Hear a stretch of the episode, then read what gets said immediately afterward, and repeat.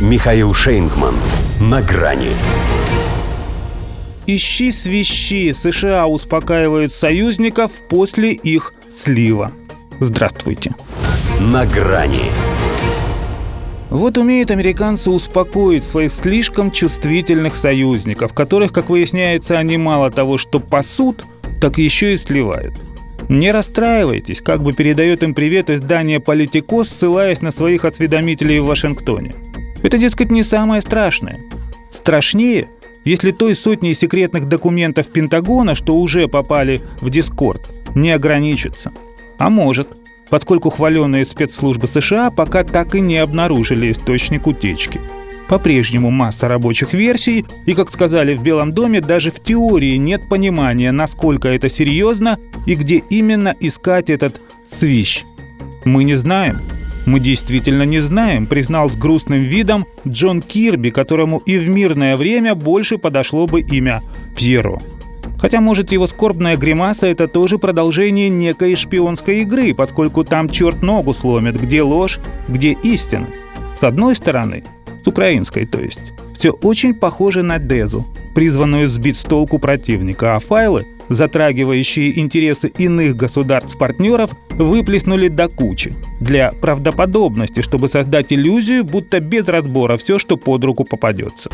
С другой, нельзя исключать совсем и вероятность того, что ведомство Ллойда Остина, если не все, то в лице его наиболее грамотных генералов, понимая обреченность укро-нацистского контрнаступления, таким нехитрым способом, по сути, отмазывается от него, сохраняя хорошую мину.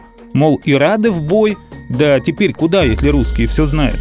Хотя русские, если что, ориентируются не на американские подсказки, а на свои привычки – а мы уже привыкаем готовить не только сани летом, а телегу зимой, но и оборону от провокаций круглосуточно и по всей линии фронта.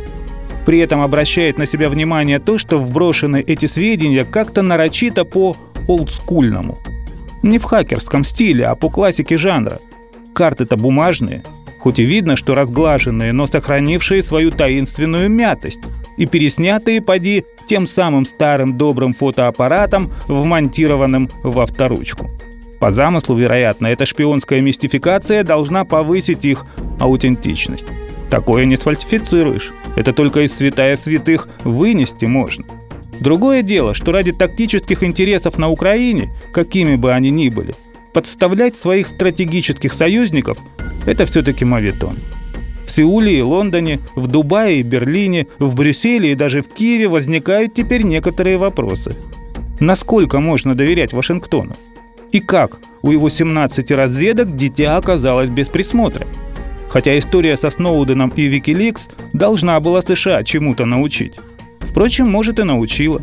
Тому, что какую бы правду об их истинном отношении к партнерам те не узнали, никуда они не денутся. Как-то Меркель что поворчала-поворчала из-за слежки американских друзей, да их игру в Минск-2 и продолжила. До свидания.